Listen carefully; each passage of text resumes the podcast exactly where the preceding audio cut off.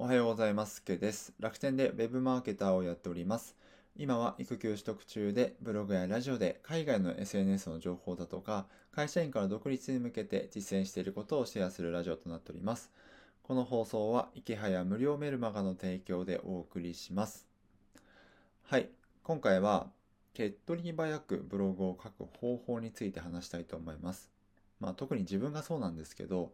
稼ぎたいって言ってるのにブログを書く時間がないとか、ブログを書けてないとか、毎日ブログ書きたいけど、いつも下書きだけで終わっちゃうとか、あともっとブログに書く時間を短縮したいとか、そういった方、ぜひ役に立てていただければなと思います。早速なんですけど、結論は、Twitter を埋め込んでブログを作ってみてください。で、自分も今までそうだったんですけど、ブログって聞くと、まあ、長い論文とか、まあ、1万字とか、すごい凝った文章を書かなきゃいけないって思いがちなんですけど、実はそうじゃなくて、で、あの、ボイス、 Voicy のパーソナリティの周平さんもこれ言ってたんですけど、あの、自分が過去したツイートを、えー、埋め込んでブログを作ってるって言ってたんですよね。で、実際見てみるとやっぱりそうで、しかも、えっと、それ聞いた時は、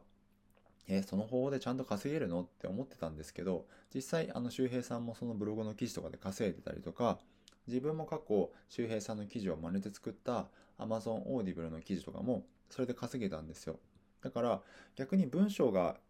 あのびっちり埋め込まれてる方が見づらかったりとかするので、この Twitter を埋め込むっていう方法はすごい時間を短縮できるので、参考にしてみるかな、してみるといいかなと思います。例えば、まあ、本のレビューとかだったら、前段とつなぎは自分で書いて、本の感想とかまとめは過去した自分のツイートを埋め込む。それだけでブログができちゃうので、え、すごい有効な方法かなと思います。で、そもそもこんな話をするのはですね、自分が全然稼げていないからなんですよね。で、4月の目標は収益5万円と設定してたんですけど、昨日前半終わった時点で2500円しか稼いでいなかった。えー、ブログの記事は8本だから2日に1本しかかけてないんですよね。で、まあそれは当然ブログの収益も0円になるわなと思ったんですよ。なので、まず稼ぐためのコンテンツ量が自分の中で足りてないので、じゃあこの限られてる時間をどういうふうに、えー、ブログに当てていこうかということでこの方法を思い出したので、えー、皆さんにもシェアをしたしたいと思います。で、えっ、ー、と、合わせて聞きたいなんですけど、えっ、と、まあ、時間を有効に使うためには、一つの行動をいかに他にも転用できるかってことがすごい大事だと思うんですよ。まあ、いわゆるながら聞きとかそういったことですよね。で、えっと、過去の放送で読書をしながらお金を稼ぐ方法という話をしています。え、いわゆるまあ、読書をしながら、え、読書で自分でインプットをしながら、えー、コンテンツを作って実際にお金を稼げる方法っていうお話をしてるので、えー、本当にビジあのビジネス書とか読書とかが好きで、かつ副業とかブログでお金を稼いでいきたいって方には、もしかしたら役に立つお話かもしれないので、概要欄にリンク貼っとくので、えー、ぜひ見てみてください。